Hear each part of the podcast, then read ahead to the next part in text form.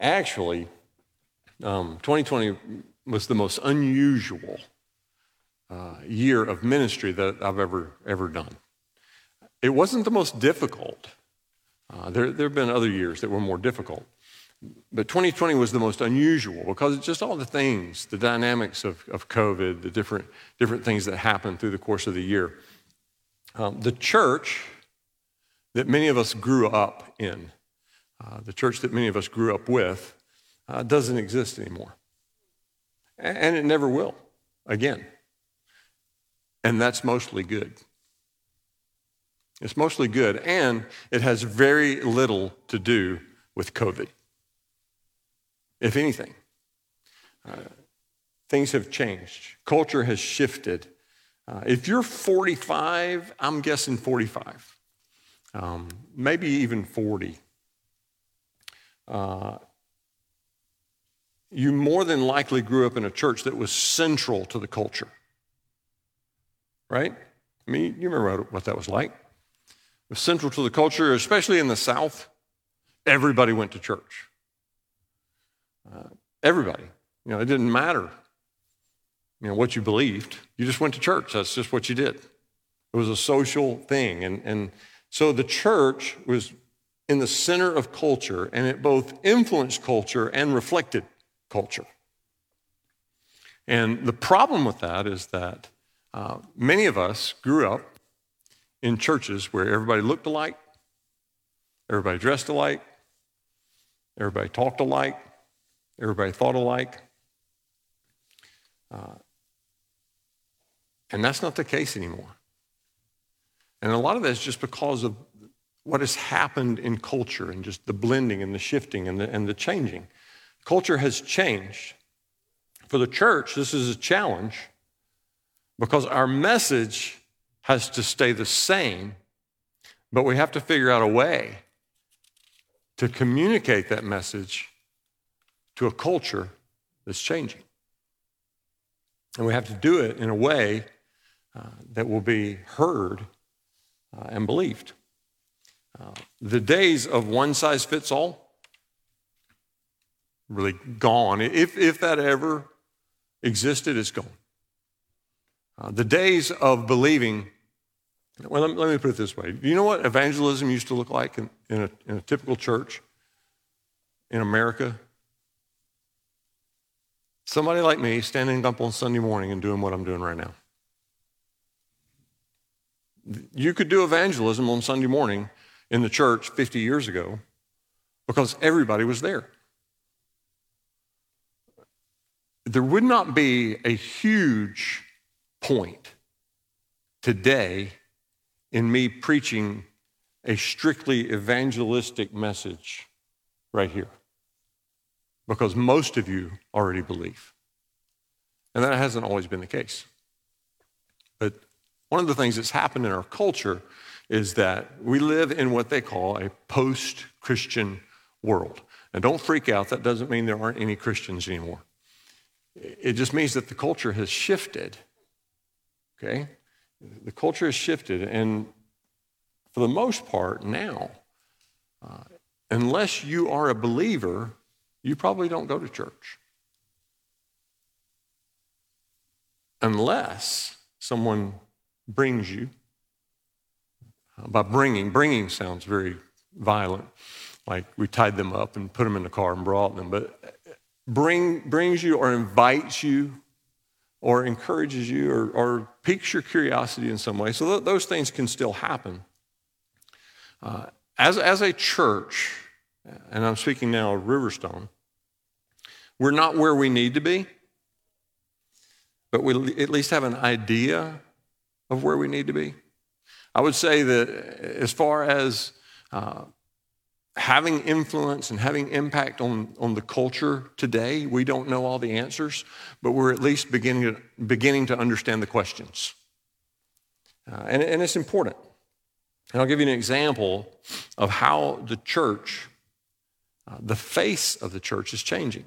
Uh, we showed a video back before Christmas. We called the day stories. Y'all, y'all remember that? Uh, many of you were here. Most of you maybe were here, or, or if you weren't here, you maybe saw it online. Uh, think about just the image of Riverstone that came through from stories. Uh, three nations. We, we only interviewed four people. Now, there were other people in there you know, who were with the people, but the four main characters of the video represented three nations, at least two races, male, female, and multiple generations. And that's what the church looks like today. And honestly, that, that's a really good thing. It's a really good thing. Uh, most pastors will tell you that the world that they were trained to minister to doesn't exist anymore.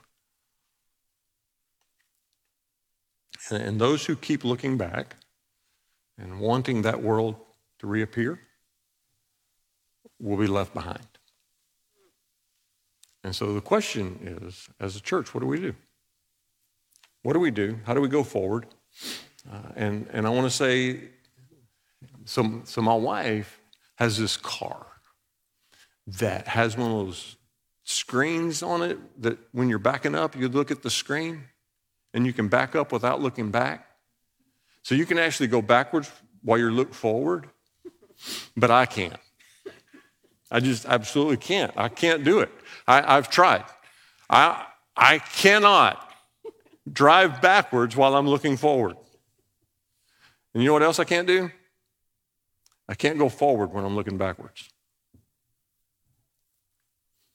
And so, as a church, we have to glance in the rearview mirror because we don't want to forget. We have to remember. What do we have to remember? We have to remember the things that God has done. We have to remember the things that God has done. Throughout history, throughout the history of the people of God, we have been told over and over and over again don't forget, don't forget, don't forget. We have built uh, worship altars of remembrance to celebrate the things that God has done. And we can't forget what God has done, but we have to glance in the rearview mirror and focus on where we're going. Uh, because God has big things for us, He has important things for us. So, the answer to the question, what do we do? We do what we've been told to do. We do what we've always been instructed to do. Okay? So, I'm going to read three passages of Scripture uh, which one after the other. Is in Matthew 28, and then we'll try to connect all of these together. Uh, see if you can figure it out. Uh, then the 11 disciples went to Galilee to the mountain where Jesus had told them to go. When they saw him, they worshiped him, but some doubted. Then Jesus came to them and said, All authority in heaven and on earth has been given to me. Therefore, go and make disciples of all nations, baptizing them in the name of the Father and of the Son and of the Holy Spirit, and teaching them to obey everything I have commanded you. And surely I am with you always to the very end of the age. I think the next passage is from Ephesians. Ephesians 4. So Christ himself gave the apostles, the prophets, the evangelists, the pastors, and teachers to equip his people for works of service so that the body of Christ may be built up until we all reach unity in the faith and in the knowledge of the Son of God and become mature, attaining to the whole measure of the fullness of Christ. And then the last passage is from Acts chapter 1. On one occasion, while he was eating with them, he gave this command Do not leave Jerusalem but wait for the gift my Father promised, which you have heard me speak about. For John baptized with water, but in a few days you will be baptized with the Holy Spirit. And then from verse 8, but you will receive power when the Holy Spirit comes on you, and you will be my witnesses in Jerusalem, in all Judea and Samaria, and to the ends of the earth. Now let's pray. God, I pray uh, that you would speak clearly to us today. We, we want to hear from you. Uh, as I've said before, there's no one here who really needs to hear from me, but we all need to hear from you. And so, Lord, if there's a word that you have for us, I pray that it would be heard. I pray that you would speak through me or speak in spite of me, but speak. And uh, let us hear what you have for us today. In Jesus' name, amen. So, the answer to what we do in, in, a changing culture, in a changing world, in a, in a world where, where church looks very different than, than it's looked in most of our lifetimes, the answer to what we do is that we do what we've always been told to do we make disciples. That's what we do. That's, that's what we're called to do. We're called to make disciples. And we have to do this in a very intentional way. Uh, we can't expect the world to come to us uh, anymore. The, the world, if it ever came to us, and, and I, I, guess there was a time when people came to the church to find answers. Um, it's not so much like that anymore. Uh, it, it happens occasionally, but not so much. There's no more expecting the world to come to us. We have to learn to be intentionally missional. Let me throw three things out, you, out to you, and you, you tell me, uh, tell me, tell me what they have in common. School cafeteria, a barber shop, and a restaurant. Anybody? Couldn't hear you. What? People more specific. Think about it school cafeteria, barbershop, and a restaurant.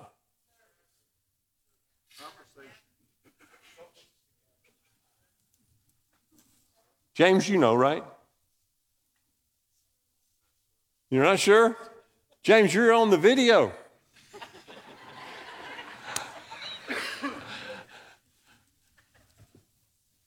Kim, tell them what they've won.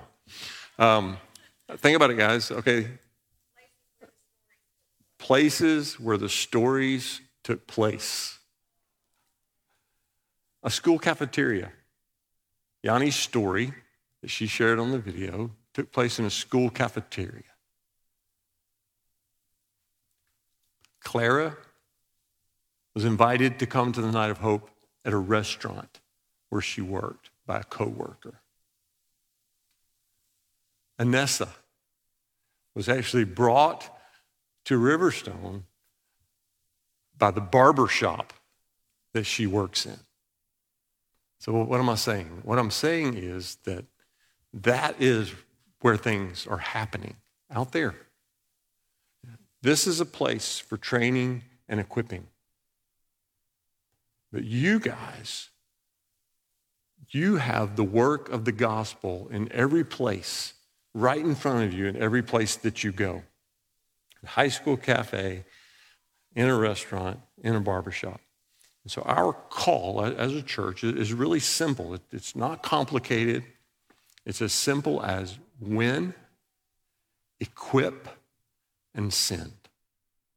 When the lost, equip new believers, make, make disciples, and send. Our winning has to be very strategic, it has to be very consistent, it has to be very intentional, but it has to be also somewhat natural because what's happening is that people are living life together and these lives are intersecting. Uh, you know, it, it's interesting. I think about the story of Kissy and Clara and the restaurant, and Kurt, who also goes to Riverstone, says to Kissy, You should invite Clara to the night of hope. And Kissy says, hmm, okay. She invites her. She invites her on a Saturday night for something that happens the next day. Late on a Saturday night. And she comes.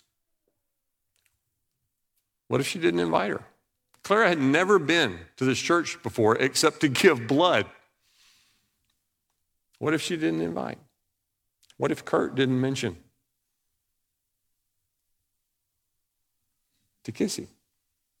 Everyday life in a barber shop of all places. What did Anessa say about the barber shop? It's just different. It's different than any place I've ever worked. They really care about you. They really took care of me from the first day. The way that we do our jobs becomes evangelism. The way that we do our jobs, the way that we live in our neighborhoods becomes evangelism.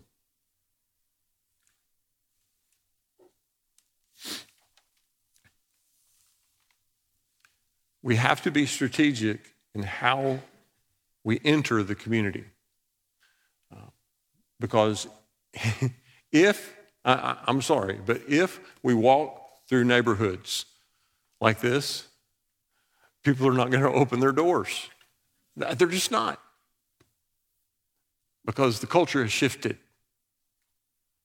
There was a day when you could have walked through a neighborhood with this and people may have come to you, but that day is not today. And so we have to enter into relationship with people because they have an idea about what this means that, that's false. And they have an idea about what a person who carries this is uh, that is also false. And they're not going to know the truth unless they know you. And so we have to be intentional in how we engage people when it comes to evangelism. And you know, the old saying is true that people won't care what you know until they know that you care. Uh, one of the things that we want to do this coming year is we want to encourage uh, every small group in, in Riverstone to go through Alpha. We're asking every small group, every home group, uh, to do the Alpha course in, in the winter spring uh, semester. Because we, we believe that this Alpha course unlocks some things in our brain about reaching the unchurched. And we want to see it. We want to understand it. We want to grasp it because we want to be more intentional in reaching the lost. If you've never been in a small group at Riverstone, this, this will be a, an amazing, fantastic time for you to get into a small group. You can jump into a small group, you can go through the Alpha course with that group, and then maybe next fall, you could actually host an Alpha group in your home. And it would be such a natural thing for you to, for you and another couple to invite maybe three couples in your neighborhood to come to your home and have dinner together and watch an alpha video. And, you know, the understanding is the, the invitation is come and watch one video. It's not come and watch 13 videos, it's come and watch one. It's, what, 25 minutes long? 20, 30? But who knows? Maybe they'll get interested and they'll want to come back. We have to be strategic, we have to be intentional in reaching the lost because we live in a day where we have to go to them because for the most part, they're not coming to us. Now, we do things like Night of Hope, sometimes they'll come. And so we'll, we'll do that more. The second thing we have to do after winning is we have to disciple. Jesus said to make disciples, he, didn't just say make converts, and he certainly didn't, didn't say make churchgoers. He said to make disciples. And a lot of churchgoers are in trouble. They are. A lot of churchgoers are in trouble.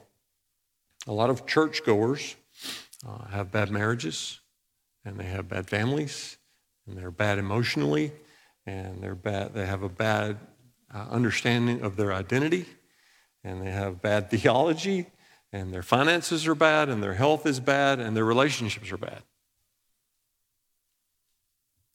If you don't like the word bad, too bad. As a church, we have to do better at equipping. We have to do better uh, at equipping and, and getting people ready for the work of the ministry right now as it sits. And, and this isn't true all the way across the board, but for a, for a large section of people who are church people and even believers, they're not only not ready for ministry, they're not even ready for life. They can't function in a relationship. They can't stay out of the ditch. The church should be made up of the strongest marriages, the strongest families, the wisest people when it comes to life choices, the wisest people when it comes to business decisions and finances, the kindest, the most forgiving. There, there should be one place on the earth where offense and resentment and things like that have no chance of surviving. That should be in the body of Christ. In the body of Christ, offense should never have a chance to take root. Resentment should never have an opportunity to fester and become toxic in a relationship. We should be the most generous and the most other focused people on the planet. We should be the most loving and the most welcoming people on earth. That's the body of Christ. Jesus said they'll know you, they'll recognize you by your love, by the way you love each other.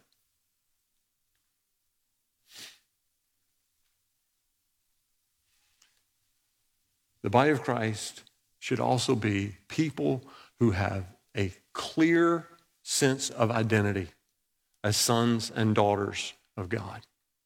A clear understanding also that following Him is not just about getting your identity together so that you can have a, a, good life for yourself. But the body of Christ should have a clear understanding that following Jesus means intentionally seeking to gather others to follow Jesus, to make disciples that make disciples that make disciples that make disciples.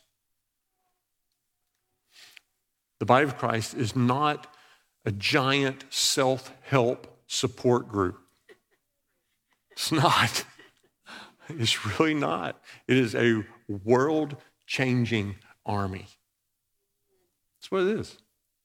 That's what we've been invited to join. And then the, the third thing we do so we win, we disciple, and we send. We win, we disciple, and we send. And if we're not sending, then we have aborted our identity. If we're not sending, if we're not sending and being sent, we're, we've aborted our identity because that's who we are. We're called to be people who are sent. The church is called to be apostolic, which means it is a sending group. It's a sending body. Know, before you freak out, that doesn't mean that everybody here has to go to Africa tomorrow. It doesn't. What it does mean is that some of some of you do. Maybe not tomorrow, but some of you will be called to foreign lands. But all of us will be sent. Maybe next door to your neighbor whose wife has cancer.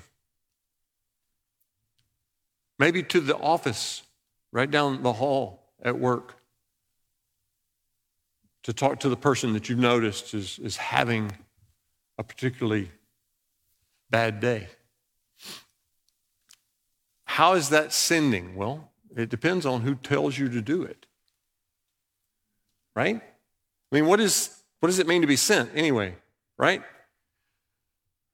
There's, there's a difference between me just going and me being sent, correct? If I'm sent, then I am going under someone else's authority, not mine.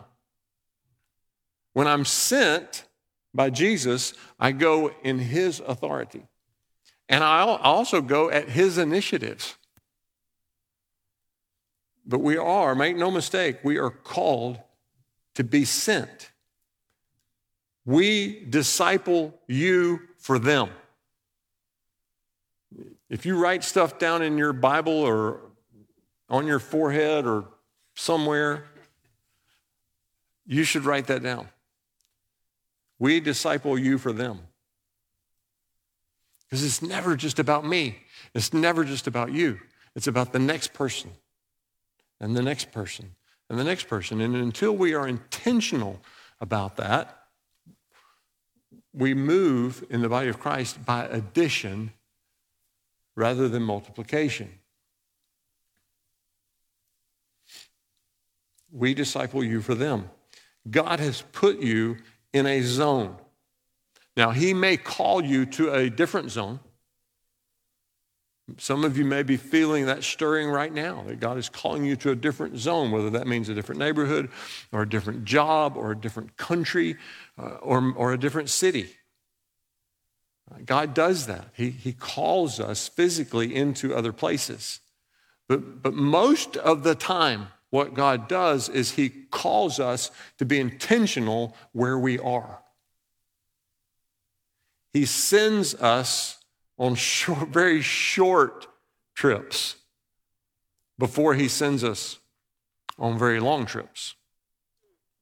We had a, a girl in our church one time uh, several years ago. She had just graduated with uh, an engineering degree at Georgia Tech. And so, what all engineering graduates from Georgia Tech uh, do right after that, she said, I, I think I want to be a missionary. And I said, okay. And she said, I, I mean, like overseas, I want to I want to go somewhere really far away and be a missionary. And I said, for how long? She said, for the rest of my life. And I said, Have you ever been on a mission trip? Well, I've never been out of the country. You've never been out of the country and you're ready to just spend the rest of your life in another country. And she said, Yeah. And I said, Well, why don't we do this first? Why don't you go on a like a two-week trip? Why don't you go on a two-week trip? Okay. So she went on a two-week trip. She comes back. I, okay. Can I go now? I said, well, why don't you go like on a six-month trip? So she goes on a six month trip, comes back, okay, can I go now? And we had given, you know, we, we ran out of stall tactics. And so we said, yeah, I guess. She's been gone ever since. Y'all know her, Erin Johnson. She's in the Philippines and doing amazing things because God sent her. Uh, God will send some of you far away. God will send some of you down the street. God will send most of you where you are. He will send you to the place that you already are, the zone that He's created, that He's put you in. He will send you to be intentional to walk in that place under His authority. Uh, he will call you to the lost, and He will call you to those who are without, the poor. He will call you to the poor, and the poor, poor look differently. There are a lot of shapes and sizes to the poor. Some people are poor economically. Some people are poor relationally. Some people are poor emotionally. Some people are poor spiritually. Uh, but God has called us to care for the poor and to give to those that don't have. If you are a person who, who is filled with the Spirit of God and lives in healthy relationships and, and is thriving, it, it's not, that's not enough. It's good, it's not enough.